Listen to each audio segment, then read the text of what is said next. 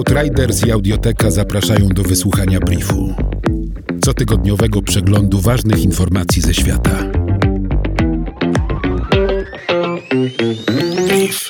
Władze miasta York planują wybudować największe w Wielkiej Brytanii osiedle mieszkaniowe o zerowej emisji dwutlenku węgla. Znajdzie się na nim co najmniej 600 domów pasywnych, infrastruktura rowerowa i tereny rekreacyjne. Mieszkańcy będą mieć do dyspozycji m.in. stacje ładowania rowerów elektrycznych oraz wypożyczalnie rowerów towarowych. Po osiedlu nie będą jeździć samochody, znajdzie się tam natomiast duża liczba ogródków działkowych i drzew owocowych. Każdy element budowy budowy osiedla od drzwi mieszkań do sieci transportowej jest tak zaprojektowany, aby zapobiegać kryzysowi klimatycznemu. Budynki będą korzystać z paneli słonecznych i pomp ciepła. Dawna granica między Republiką Federalną Niemiec i Niemiecką Republiką Demokratyczną zostanie przekształcona w rezerwat przyrody. Obecnie w pasie o długości 1400 km i szerokości najczęściej około 180 metrów żyje ponad 5200 różnych gatunków zwierząt i roślin, z których 1200 jest zagrożonych wyginięciem. Rezerwat ustanowiony przez rząd Federalny Republiki Federalnej Niemiec będzie nosił nazwę Zielony Pas. Brytyjski startup Entocycle otrzymał 10 milionów funtów szterlingów rządowej dotacji na projekt hodowli owadów, z których będzie produkował opartą na białku zrównoważoną paszę i karmę dla zwierząt domowych.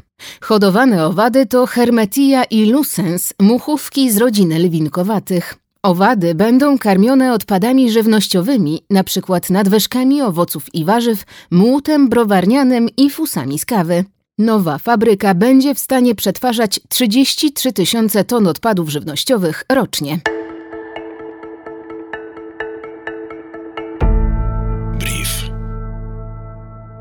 Saudyjski projekt budowy Neom, nowoczesnego megamiasta, zagraża istnieniu Al-Huwaitat, starożytnego arabskiego plemienia rolników i pasterzy.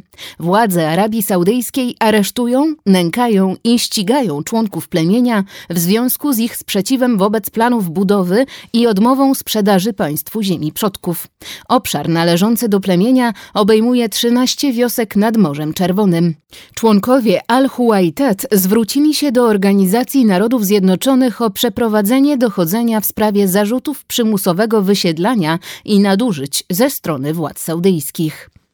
Według Światowego Instytutu Zasobów w Amazonii ponad 20% terenów należących do rdzennych ludów pokrywa się z obszarem, gdzie można legalnie wydobywać złoto, a 31% rezerwatów to obszary, gdzie odbywa się nielegalne wydobycie tego kruszcu. Tereny o wielkości 450 tysięcy kilometrów kwadratowych.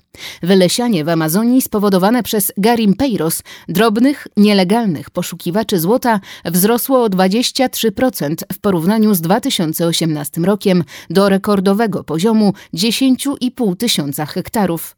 Wartość eksportu złota z Brazylii jest obecnie wyceniana na 3 miliardy dolarów. Eksport brazylijskiego złota wzrósł o 35% od stycznia do sierpnia bieżącego roku. Społeczność Guapinol, mieszkająca w północnym Hondurasie, sprzeciwia się działalności kopalni odkrywkowej tlenku żelaza. Wydobycie grozi skażeniem rzeki Guapinol, z której okoliczni mieszkańcy czerpią zasoby wody. Członkowie społeczności są zastraszani i oskarżani przez rząd Hondurasu i przedstawicieli przemysłu wydobywczego o przestępstwa oraz powiązania z przestępczością zorganizowaną. Brief Outriders.